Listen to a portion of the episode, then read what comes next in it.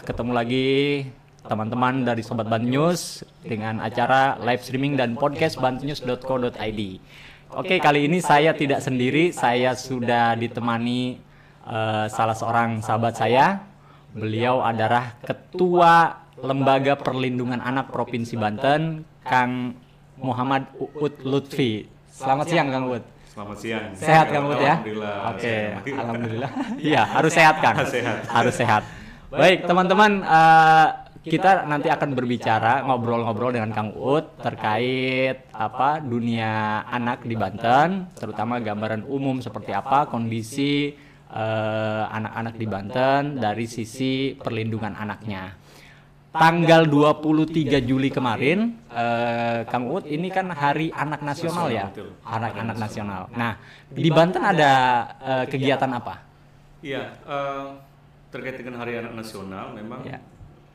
jatuhnya 23 Juli. Ya. 23 Juli. Ah, Saya dapat informasi eh, dari Dinas Pemberdayaan Perempuan dan Anak ya, Hmm, Provinsi Banten Ya. di tingkat provinsinya itu Ya. akan diperingati tanggal 19 Agustus. 19 Agustus ya. 2020. Memang Ya. biasanya eh, pusat dulu nasional baru nanti di daerah memperingati itu. Adapun LPA sendiri memperingati Hari Anak Nasional kemarin kita menyelenggarakan webinar ya. Oke. Webinar eh, terkait dengan eh, perlindungan anak kan itu. Termasuk sebelumnya kami pun juga eh, sosialisasi di Pulau Panjang. Oh, Di oke. Pulau Panjang. Iya, iya, Nah, menarik. rangkaian Menarik. dalam memperingati Hari Anak Nasional kan itu seperti itu kan. Jadi momen apa eh, eventnya nanti di tanggal 19 Ya, 19 Agustus. Agustus ya. Ah, ah, Oke. Ini apa pengaruh dari ini eh, situasi saat ini Covid mungkin? Eh, biasanya memang mundur ya Mundur di ya. eh, daerah itu mundur. Jadi ada Agustus karena tahun yang lalu kalau tidak salah itu Oktober ya kalau tidak salah itu. Oh, Oktober. iya iya. Tapi nanti kita tunggu sampai 19 Agustus. Ya Iya. momennya ya. Baik, Kang Uut sebelum masuk nanti kita ke diskusi lagi lebih jauh. Saya ingin apa tanya soal ini Kang Uut, gambaran umum secara keseluruhan misalnya perlindungan anak di Banten. Eh, seperti apa sih sebenarnya kondisi eh, dari anak-anak di Banten ini Iya, untuk saat ini? betul. Eh, kalau berkaitan dengan perlindungan anak, eh, ini tentu semua anak harus dilindungi sebetulnya Iya, kan itu iya. ya. Tetapi berdasarkan Undang-Undang Perlindungan Anak, Undang Nomor Iya. 35 tahun 2014 ya. Hmm, hmm. eh, di dalam pasal 59 itu ada perlindungan khusus anak. Jadi khusus. Khusus anak ya. Nah, Hmm, hmm. apa itu perlindungan khusus anak? Berarti kan eh, tidak semua anak itu masuk kategori khusus. Hmm, hmm. Nah, yang termasuk kategori khusus itu di antaranya misalkan anak dalam situ- situasi eh, darurat, eh, Oke. bencana, kan gitu ya. Iya, iya. Anak yang berhadapan dengan hukum, termasuk juga anak eh, jalanan, termasuk juga anak eh, yang terpapar pornografi, narkoba, eh, teroris. Nah itu. Iya. Jadi ada 15 eh, kategori anak yang perlu mendapatkan perlindungan khusus. gitu. Oke. Seperti itu. Iya, Termasuk iya. ya suasana pandemi ini, kondisi pandemi ini yaitu Mm. eh, ma- masuk ke dalam anak dalam situasi darurat karena ini kan bencana. Oke. Kan itu, seperti Iya. itu. Iya. Jadi masuk eh, kategori tadi yang apa perlindungan khusus ya di situasi macam ini ya. Iya, Pandemi ini. saya mengkritik mengkritik juga ya. Eh, Di dalam pasal 60 Undang-Undang Anak itu Iya. Di situ dijelaskan terkait dengan anak dalam situasi Hmm. darurat di antaranya adalah anak dalam situasi eh, bencana alam. Oke. Nah, Hmm. Sedangkan eh, wabah virus corona ini berdasarkan eh, Kepres ya, Iya. nah, ini masuk ke dalam kategori bencana non alam gitu loh.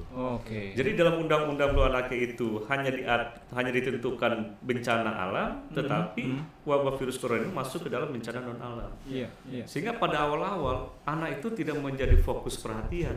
Hmm. Awal-awal bencana Betul, wabah ini betul. kan seolah-olah Iya, bahwa iya. anak-anak itu eh, kebal. Bahkan ada asumsi itu tuh, cameo itu ya. Nah. Jadi seolah-olah anak-anak katanya untuk kasus Covid itu malah nggak ada kan. Nah, kan seperti itu. Ternyata kan berapa ribu Iya, betul. ya anak-anak yang terpapar virus Hmm. corona. Bahkan sampai hari ini pun juga saya melihat masih banyak anak-anak yang itu tidak memenuhi protokol misalkan, Iya, ya kan? Iya, iya. Eh, Kadang-kadang bapaknya pakai masker, anaknya enggak. enggak.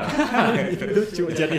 Jadi eh, sekolah ditiadakan, Iya. mereka harus banyak aktivitas di rumah, Hmm. tetapi justru pengawasan yang lemah, misalkan dari orang tua dan masyarakat, termasuk juga saya kira pemerintah, Iya. kalau di pemerintah, pemerintah daerah, Betul. sehingga anak-anak banyak beraktivitas di luar.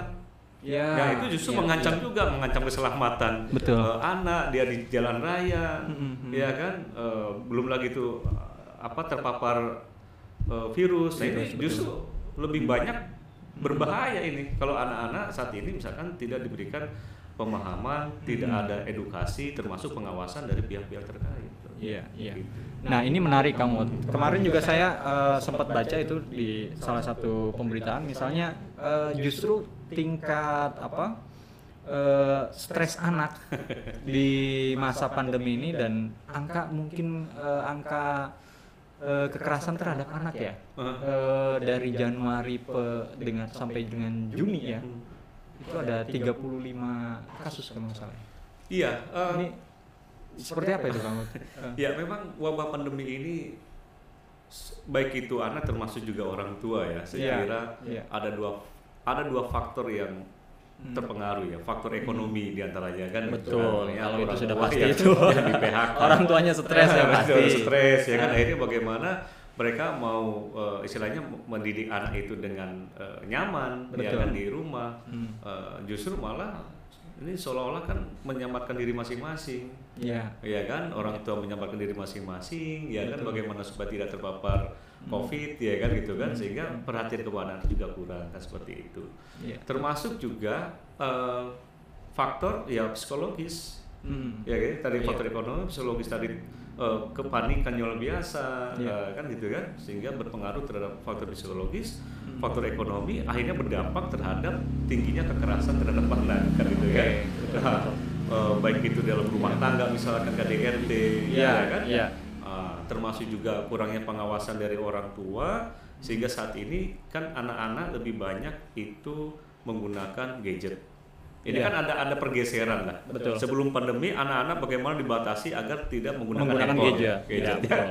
pada masa pandemi Saat ini justru Iya, didorong untuk didorong menggunakan untuk menggunakan handphone. handphone, Ini akhirnya Iya. seolah-olah bahwa akhirnya anak-anak diberikan keluasaan Iya. ya untuk menggunakan gadget Hmm. kalau tidak eh, dibagi dengan tadi misalkan pengawasan yang eh, dari orang tua ya Iya. eh, pengawasan yang ketat termasuk juga edukasi Hmm. sehingga anak-anak eh, banyak waktu menggunakan gadget Oke. nah akhirnya saat ini kasus-kasus yang eh, lapor ke LPA tadi yang Hmm. 35 kasus ini 30 kasus itu masuk kategori kejahatan seksual Oh, 30 kasus dari oke, dari oke. 35 kasus Baik. Nah, di antaranya ada trennya ini, Hmm. eh, mereka ini dimulai dari perkenalan di medsos. Hmm. Perkenalan di Iya, medsos, iya, iya. akhirnya mereka intens komunikasi dan terjadi pertemuan. Hmm. Eh, dan dari pertemuan itu ada beberapa kasus pelakunya itu tidak hanya satu, Oke. pelakunya itu banyak. Iya, iya. Jadi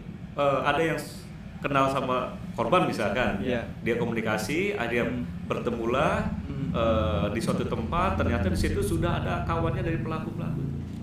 Dan Kamu- itu di mereka di apa namanya, ada yang dicokokin eh, obat-obatan, ada Oh. miras sampai tidak sadarkan diri, Iya, dan iya. seperti itu. Baik, kamu sebelum sebelum lebih jauh ke sana, ini menarik.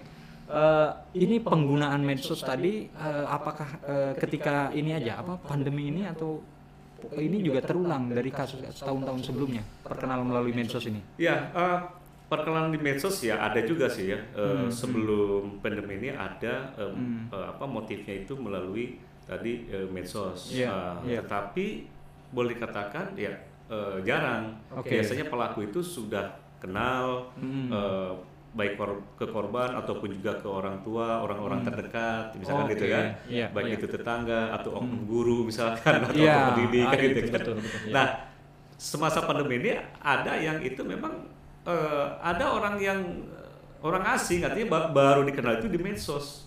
Oke. Nah ini eh, jadi Hmm. trennya tadi eh, meningkat ya eh, Hmm. perkenalan di medsos ini dampak Iya. daripada penggunaan gadget yang yang luar yang biasa luar ini biasa ya. seperti ini. Baik, menarik Kang Uut. Eh, jadi memang belakangan intensitas penggunaan medsos jam kita berselancar di media sosial, sobat Bantu News itu semakin tinggi. karena memang kita dibatasi sebelumnya kita dibatasi untuk keluar rumah, sementara kita harus berdamai dengan kejenuhan, akhirnya berselancar di dunia maya. Betul, betul. Tapi ya itu karena memang ada selalu ada dua sisi positif dan negatifnya. Memang ya ini istilahnya madaratnya lah di di Facebook. Baik, eh, saya akan lebih jauh ngobrol lagi dengan Kang Uut, semakin menarik temanya teman-teman. Eh, tapi setelah pesan-pesan berikut ini. Dulur-dulur seprovinsi Banten, kula saking Rambu Banten, ayo ngajak dulur-dulur sedanten kangge ngebaca berita sing aktual, sing aktif, sing memang terus beremegagag ya. Tonton atau dibaca beritanya nih bantennews.co.id semengkoten saung. Baik, eh, sobat Banten News kembali lagi di acara podcast dan live streaming bantennews.co.id. Tadi kita sudah eh, ngobrol banyak mengenai apa eh, perlindungan anak, terutama tadi sudah disinggung nih. Ini sudah sudah mulai hangat ini pembicaranya dari medsos, Kang Uut. Ini kan medsos ini kan eh, apa? Kita kan anak-anak itu kan rentan ya di sana. Tapi saat ini memang eh, memungkinkan antara interaksi anak dengan media sosial itu kan begitu dekat karena memang pola pembelajaran sekarang sudah dialihkan melalui daring dan lain-lain. Nah ini dari apa laporan yang diterima LPA, Kang Ut, eh, berapa persen yang itu melibatkan apa eh, pemicunya dari media sosial? Iya, kalau presentasi yang lapor ke LPA ya selama masa pandemi, termasuk tadi misalkan menggunakan eh, gadget ya atau, Iya. atau medsos, Mhm. ini memang mendominasi ya. Oke. Eh, jadi tadi itu lebih banyak mereka eh, intens itu komunikasi di eh, medsos kan seperti itu Iya. yang Wahyu. Nah ini memang eh, apa ya? Tentu harus ada antisipasi menurut saya Betul. ya bahwa eh, dengan masa pandemi ini online Hmm. ini eh, saya kira perlu ada alternatif lain gitu Oke. eh, agar anak ini tidak eh, apa banyak waktu Iya. eh, di gadget kan itu Iya. kan misalkan bisa saja eh, saya, saya lihat ada beberapa ada daerah yang kalau nggak salah di Banten Lama ya Lama. Iya. jadi ada sekolah SD yang itu mereka belajarnya di lapangan di Oh Ah. iya iya iya iya. iya. ini saya kira Ini men- menarik, menarik menarik. juga saya bilang gitu kan betul, nah saya dapat info seperti itu Iya. Eh, artinya bahwa tetap dengan protokol kesehatan tadi tapi Iya. lebih aman gitu kan mereka di Betul. lapangan eh, belajar di eh, apa dengan eh, ada gurunya di situ ya kan nah sehingga tidak satu sisi eh, medsos akan terkurangi Iya. gadgetnya ini kan Iya. termasuk juga eh, suasana lebih lebih hidup lagi Iya. ya kan Eh, mereka mungkin yang selama ini di rumah Hmm. ya kan ketika ada sarana di luar ya Iya, kan betul. nah dengan pakaian sekolah mereka seperti ya memang ke sekolah kan seperti tapi Iya. tadi eh, tetap protokol, Protokol kesehatan kesehatannya harus dijaga ya. dijaga seperti itu Iya. mungkin bisa alternatif seperti itu atau misalkan eh, bagaimana di tiap-tiap kampung atau kompleks itu melibatkan eh, peran serta masyarakat sekitar ya eh, untuk me- mengagendakan jadwal misalkan satu minggu itu satu kali Iya. atau dua kali ada kegiatan proses belajar mengajar entah itu di Hmm. eh, di masjid atau misalkan di eh, sekolah yang ada di area itu misalnya Iya. tapi Iya. Yang belajar itu anak-anak di daerah sekitar kampung itu misalnya atau Oh iya. atau misalkan komplek itu melibatkan siapa bisa saja itu Hmm. eh, mungkin bisa mas- mahasiswa yang Betul. yang eh, Dengan lagi apa? kerja lap eh, K- K- KKM ya. KKM misalkan Iya. atau warga warga sekitar situ yang mempunyai eh, dia bakat untuk mengajar misalkan saya kira atau Iya. taman belajar masyarakat saya kira perlu juga untuk eh, bagaimana Hmm. eh, diaktifkan eh, lagi termasuk eh, perpustakaan daerah misalkan Iya. ya ada ada misalkan keliling TBM, ya. ah, misalkan Itu keliling ya. dari perpusda misalkan dalam satu minggu cukup misalkan satu kali Iya. eh, mendongeng lah literasi kan saya kira mungkin Iya. bisa saja itu tapi tetap di area eh, apa namanya kampung tersebut atau komplek tersebut dengan anak-anaknya ya anak-anak situ Betul. Nah, k- kalau kita menilik ke konvensi apa eh, hak anak ini, Kang Ut. Iya, iya. Ini s- ada 10 ya kalau nggak salah. Tapi ini sering kali sebagai orang tua ya termasuk saya pribadi mungkin ada satu yang agak lalai itu ya. Mungkin bisa diingatkan lagi Kang. Iya. Terutama ini kan dalam konteks pandemi ya, mungkin ya mungkin hak wisata anak agak di situ agak ini ya. Iya, iya. Ah, itu Yang 10 itu kira-kira Kang Ubed. emang biar ada itu nyanyiannya gitu. Ah, oke. Suaranya agak kurang bagus juga. oleh. ada ada Biar cepat ingat biasanya kalau Iya, dinyanyiin kamu. enak kan gitu ya. Anak-anak mudah ingat gitu. Iya, Jadi iya. ada 10 hak anak gitu. 10 Sebenarnya kan di anak, YouTube tinggal di itu juga ada tuh. Iya. Pak Aris Merdeka di situ kan nyanyi lo 10 hak anak yang harus dijaga Iya. bermain pendidikan Oke. ya kan, dan perlindungan Iya, ya kan iya. nama kebangsaan makanan dan kesehatan Iya. rekreasi kesamaan peran dalam pembangunan Oh, nah itu jadi kalau dinyanyiin tuh jadi Lumayan. hafal. kalau Suaranya oke juga. kalau- nggak dinyanyiin emang saya juga ada Lupa, lupa betul. biar ingat ya sambil nyanyi kan Iya, gitu kan iya. nah itu tadi termasuk misalkan bermain Nah, Bermain. sekarang juga kan dampaknya Iya. kan eh, terbatas kan bermain ke- kena masa pandemi Iya. nah makanya saya begini eh, ketika anak-anak itu diharuskan akhirnya belajar di rumah Iya. ya kan persoalannya rumahnya sudah ramah anak belum gitu. Nah, orang tuanya pola asuhnya sudah benar belum tuh mm, karena akhirnya kan orang tua punya peran ganda betul. gitu kan selain memang mengasuh tapi juga akhirnya menjadi seorang guru Iya. itu luar biasa Konteks saat ini kan harus memainkan dua peran nah itu. kan itu loh jadi bagaimana eh, apa namanya pembelajaran itu berjalan dengan optimal misalkan kalau Iya. tadi rumah pun belum ramah terhadap anak Oke. nah ini akhirnya terjadi apa tindak kekerasan anaknya apa lagi nggak mau ngerjain PR misalkan Hmm. Iya, ya kan karena gurunya guru tembak, Ah, orang kan, tua yang orang tua, biasanya ya kan? Tapi tugasnya numpuk misalkan Numpuk. dan harus diupload hari itu juga misalkan. Iya. Ya kan? Nah, mau itu video atau tugas eh, apa namanya mengerjakan soal ya. Iya, kan? Akhirnya iya. yang terjadi kan Oh. ibunya marah-marah.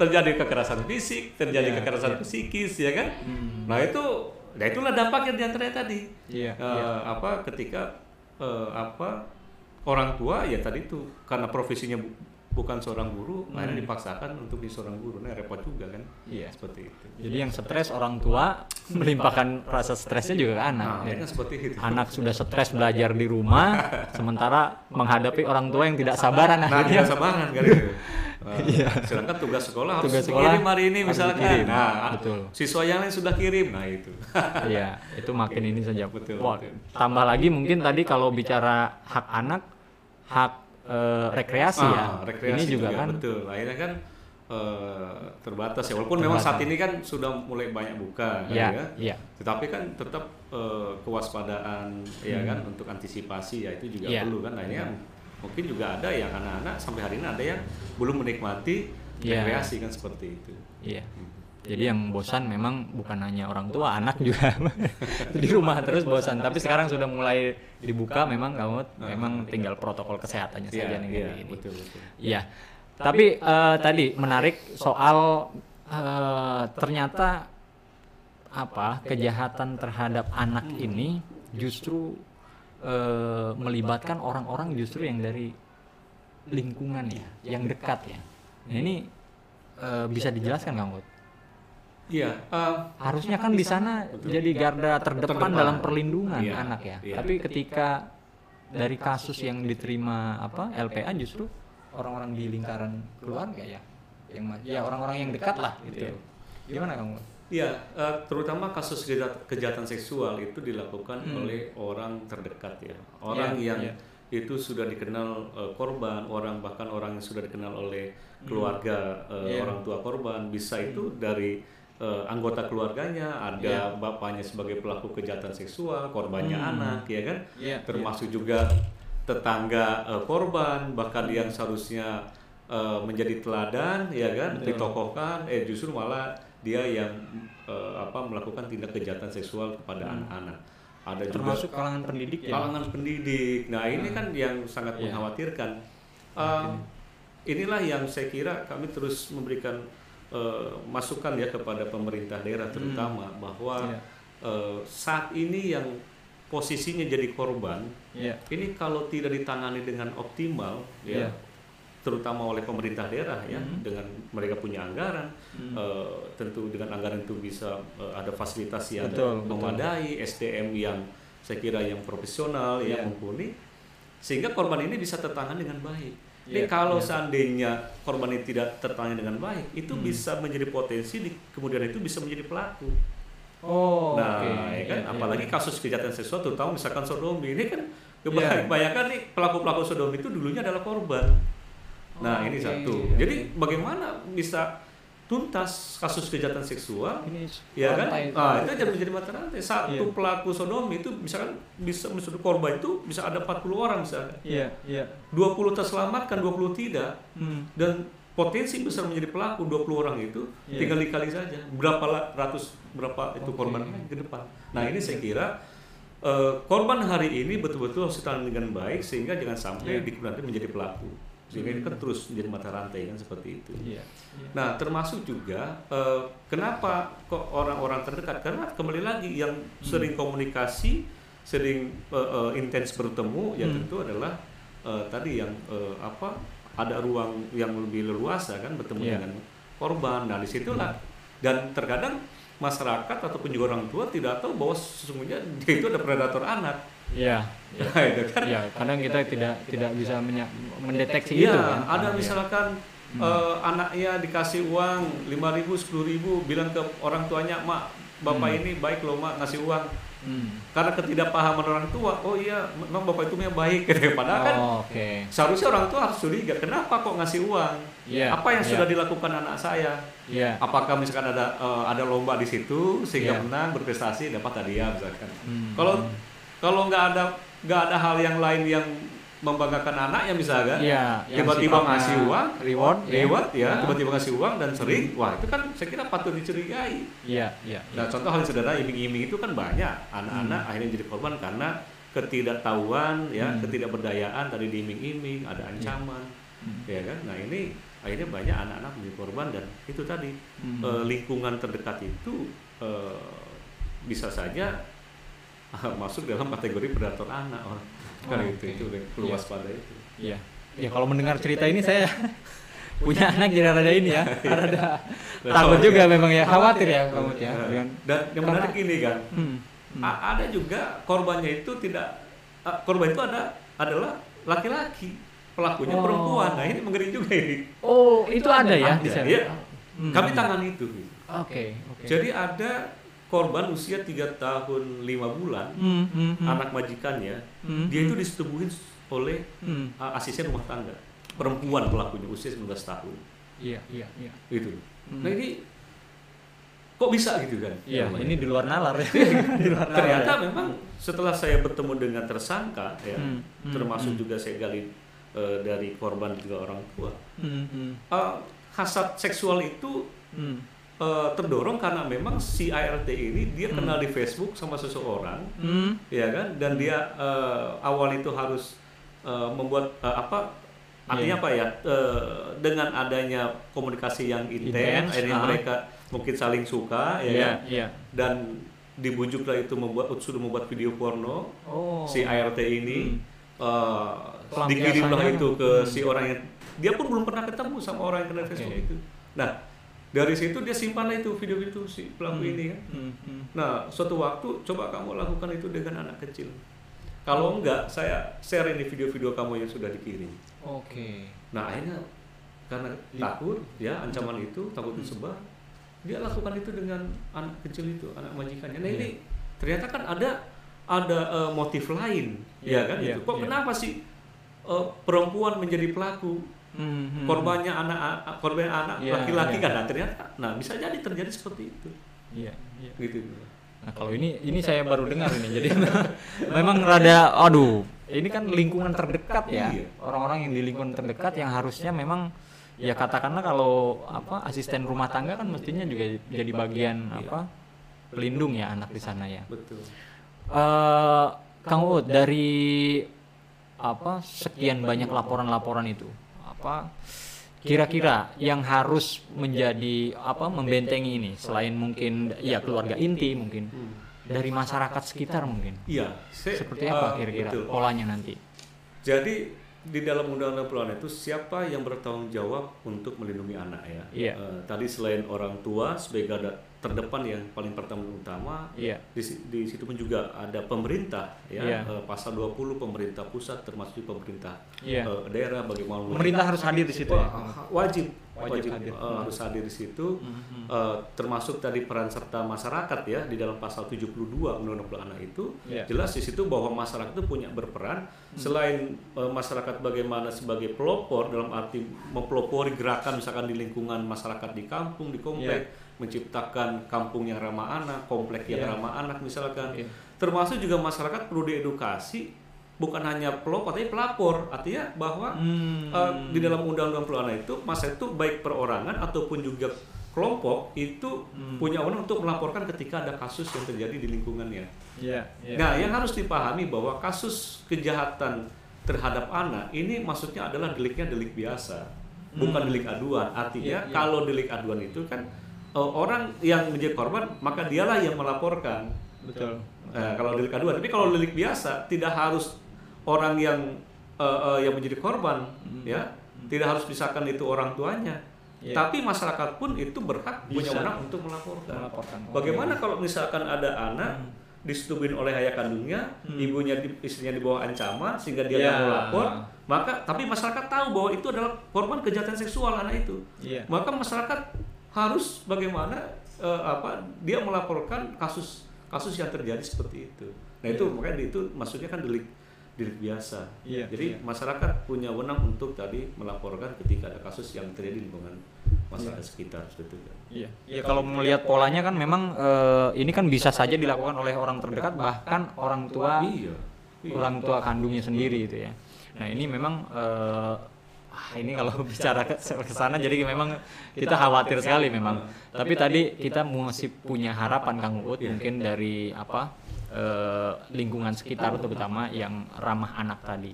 Nah berbicara lingkungan ramah anak nanti saya juga ingin tahu di Banten ada berapa eh, kabupaten kota atau mungkin eh, kita juga bisa dorong itu soal lingkungan ramah anak itu. Apa saja kriterianya dan lain-lain karena itu ini penting sekali karena melihat trennya justru eh, saya lihat memang dari informasi-informasi pemberitaan justru kan selalu naik dan polanya saya pikir sangat mengkhawatirkan makin ke sini ya. Kan. Baik, eh, sobat Banten News jangan ke mana-mana, kita akan kembali lagi ngobrol dengan Kang Uut setelah yang satu ini. Dulur-dulur seprovinsi Banten, kula saking Rambu Banten, ayo ngajak dulur-dulur sedanten kanggeng ngebaca berita sing aktual, sing aktif, sing memang terus beremegagag ya.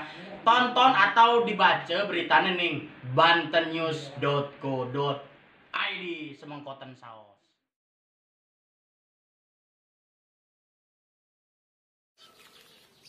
Jadi gini, kan lagi masa adaptasi ke kebiasaan baru. Saya lihat orang-orang sudah mulai kembali beraktivitas di luar. Jadi saya coba keluar buat jogging. Udah lama juga kan gak olahraga di luar. Pas di luar, wah orang-orang semua pakai masker. Bagus deh, aman pada taat aturan pikir saya. Eh, tapi sesampainya di tempat jogging, ternyata rame banget pada berkerumun. Ada yang pakai masker, tapi ada juga yang nggak pakai. Walaupun pakai masker, kita harus tetap jaga jarak kan? Heran, kan katanya mulai kebiasaan baru.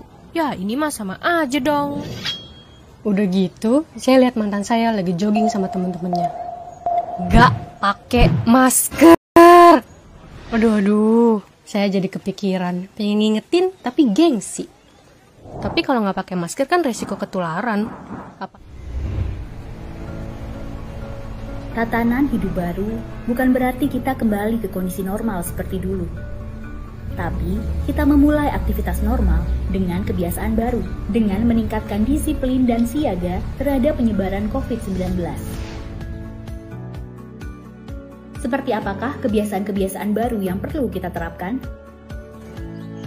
Usahakan tidak keluar rumah jika tidak ada keperluan mendesak. Jika harus keluar rumah, selalu gunakan masker. Pakai masker dengan benar dan hindari menyentuh masker terlalu sering. Saat di tempat umum, terapkan pembatasan sosial. Jaga jarak minimal 2 meter dengan orang lain. Sering mencuci tangan, terutama saat akan masuk ke dalam ruangan. Hindari penggunaan alat makan bersama saat di luar rumah. Usahakan bawa alat makan sendiri. Gunakan peralatan ibadah pribadi jika akan beribadah di tempat ibadah umum. Efisien menggunakan waktu di luar rumah. Segera selesaikan urusan dan pulang setelah urusan selesai. Hormati dan patuhi para tenaga kesehatan dan gugus tugas. Saling mengingatkan orang lain dalam penerapan protokol kesehatan dan menghargai jika diingatkan oleh orang lain. Baik Sobat Banten News, kembali lagi di acara live streaming dan podcast bantennews.co.id. Saya masih ditemani Kang Uut. Tadi sudah kita singgung sedikit soal eh, kota layak anak nih. Nah, Kang Uut di Banten ada berapa yang sudah mendapat predikat itu atau dalam proses? Ya, untuk tahun 2020 kalau tidak salah kan belum ada penilaian. Biasanya itu Juli. Jadi pada saat Oke. 23 Juli itu di Biasanya itu nasional diumumkan. gitu kan selain memperingati Hari Anak Nasional ada forum anak tapi juga ada penghargaan Oke. dari kementerian bagi Iya. kabupaten kota ya itu Hmm, untuk mendap- eh, eh, apa pendapat eh, anugerah Iya. Eh, apakah itu pratama kan ada lima tingkatan sih Hmm. kan ada pratama ada madya nindya utama dan baru kaela kabupaten Oke. kota anak nah ini Oh itu yang yang di akhir itu ya? Iya, jadi Gitu ya? kalau Hmm. dikatakan ada nggak kabupaten kota yang itu Hmm. eh, layak anak sampai Iya. saat ini sih belum ada. Tapi kalau misalkan Pratama, ya Hmm. ada ya. Iya, iya, iya. Eh, Madiana, termasuk di provinsi Banten ini, sepengetahuan saya, eh, kabupaten kota itu eh, ada yang masuk kategori Pratama, ada yang masuk kategori eh, Madya. Kalau Nindya dan Utama tuh belum ya, Belum. apalagi KLH kan itu Oh, kan. oke. gitu. Hmm. Jadi eh, memang masih banyak eh, PR saya kira yang Iya. perlu dilakukan oleh pemerintah eh, daerah, termasuk juga melibatkan eh, dunia usaha, melibatkan Iya. masyarakat, organisasi banyak yang terlibat di situ. Iya. Ah, faktor apa Kang Ut yang eh, belum tadi di Banten belum sampai ke tingkat utama ya atau sampai malah Iya, iya. apa kemudian yang ini Iya. menjadi penyebab itu? Saya kira kembali lagi eh, untuk bagaimana terutama pemangku kebijakan lah. Oke. Pemangku kebijakan, eh, Hmm, hmm. misalkan kabupaten, bagaimana betul-betul peran bupati itu Hmm. untuk eh, apa memprioritaskan agar terwujudnya kabupaten layak anak. Oke. Termasuk misalkan di tingkat kota layak anak, berarti kan wali kota. Wali kota, oke. Jadi saat ini saya lihat eh, eh, masih eh, apa ya sebagai leading sektornya Hmm. eh, untuk mewujudkan indikat 24 indikator itu ini dinas pemberdayaan perempuan. Hmm. Oke. Jadi ketika misalkan itu dinas mengundang dinas-dinas yang lain, Hmm. nah terkadang yang hadir misalkan bukan kepala dinasnya. Ya, gitu ini. Ya. Lagi-lagi ini catatan Nah, nih mudah-mudahan jadi nanti. Hmm. kalau misalkan bupati yang mengundang ya sebagai kepala daerah, kepala kepala dinas dan hadir semua eh, apa kepala-kepala dinas itu, Hmm. saya kira di situ akan lebih greget lagi. betul, Ya kan? betul. Nah, itu jadi apa salah satu juga itu Betul, tingkat jadi- apa kepeduliannya ya sampai mana itu betul ya. itu kan. Jadi kalau misalkan saya bukan ini apa ya merendahkan eh, di bawah kadis misalkan. Iya, iya. Tapi kan mereka harus koordinasi nanti laporan ke kadis Iya. ya kan.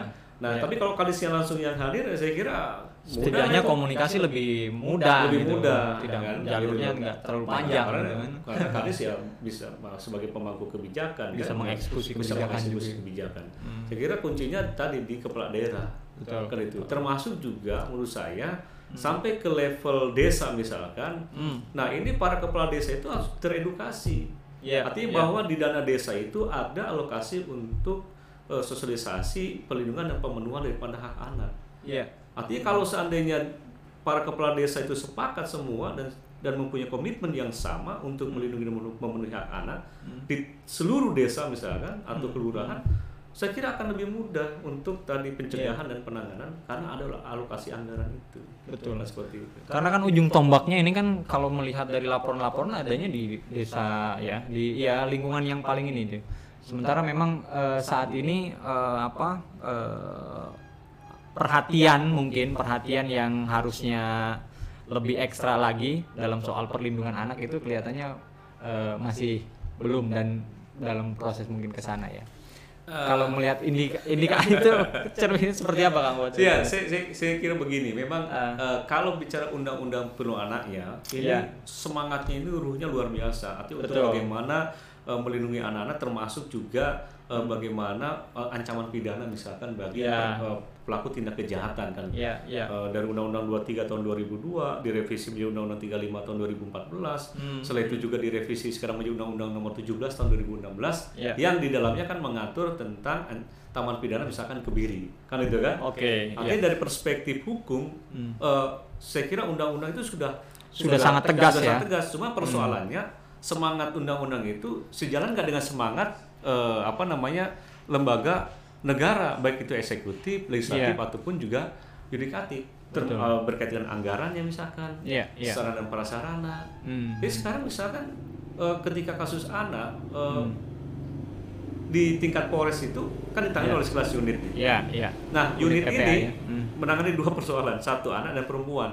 Iya. Trennya kan tadi, misalkan ini meningkat misalkan gitu kan, Iya. kasus-kasus anak perempuan ini. Hmm. Tapi dita- ditangani oleh sekelas unit. Hmm. Nah, dengan keterbatasan SDE, Hmm. dengan keterbatasan apa anggaran, Iya. sedangkan masyarakat ingin segera kasus ini terselesaikan. Jadi Betul.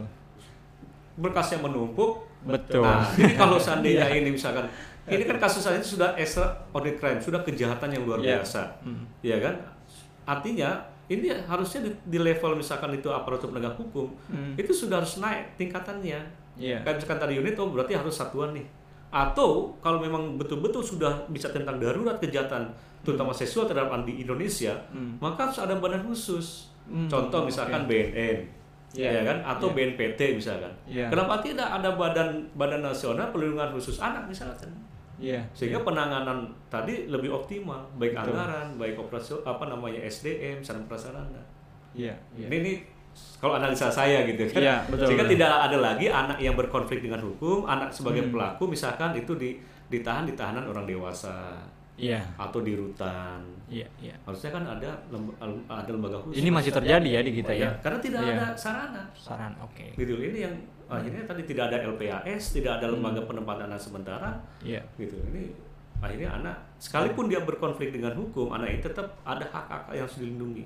Betul. Gitu loh seperti itu. Iya, tinggal nanti kita tunggu saja politik anggaran dari pemerintah kira-kira support tidak ke arah sana. Nah gitu. itu jadi sederhana menurut saya kalau memang pemerintah itu peduli terhadap anak, termasuk Iya. pemerintah daerah, lihat Iya. APBD, APBN atau APBD-nya peduli pro kepada anak. Nah gitu. Kalau misalkan minim berarti Iya. ya boleh dikatakan belum Tidak ada kepedulian, belum, belum ada, ya. belum ada Hmm. kepedulian yang, yang optimal lah Betul. untuk bagaimana menyelamatkan an- uh, anak bangsa ini. Iya, iya. Nah itu mudah-mudahan nanti ke depan eh, secara politik anggaran juga lebih konkret ya, gitu. makanya ini Dibanding- DB- DPRD itu juga punya punya tanggung jawab moral. Iya, Tidak iya, hanya iya. eksekutif apa? RAPBD itu kan eksekusi dua dua lembaga, Betul. eksekutif dengan legislatif, Legislatif, punya betul. punya peranan penting termasuk pengawasan. Iya, Bagaimana iya. DPRD saat ini mengawasi dinas-dinas terkait, misalkan yang itu menangani tanah anak, itu Hmm. sudah optimal apa belum? Betul. Nah itu punya peranan juga saya kira. Iya, iya. Jadi kepedulian anak, perlindungan anak tidak hanya jargon ya, Nah, tapi memang harus diejawantahkan dalam politik ya, anggarannya dulu itu di situ. sudah sudah harus seperti itu. sudah harus seperti itu. Jadi supaya lebih konkret lagi dan memang eh, melihat situasi yang saat ini memang eh, kelihatannya memang perlu ditingkatkan lagi Kang Ut. Ya, ya, Terutama di sisi apa eh, proses hukumnya karena ya tadi hanya ditangani di sekelas unit gitu ya. Ya. Padahal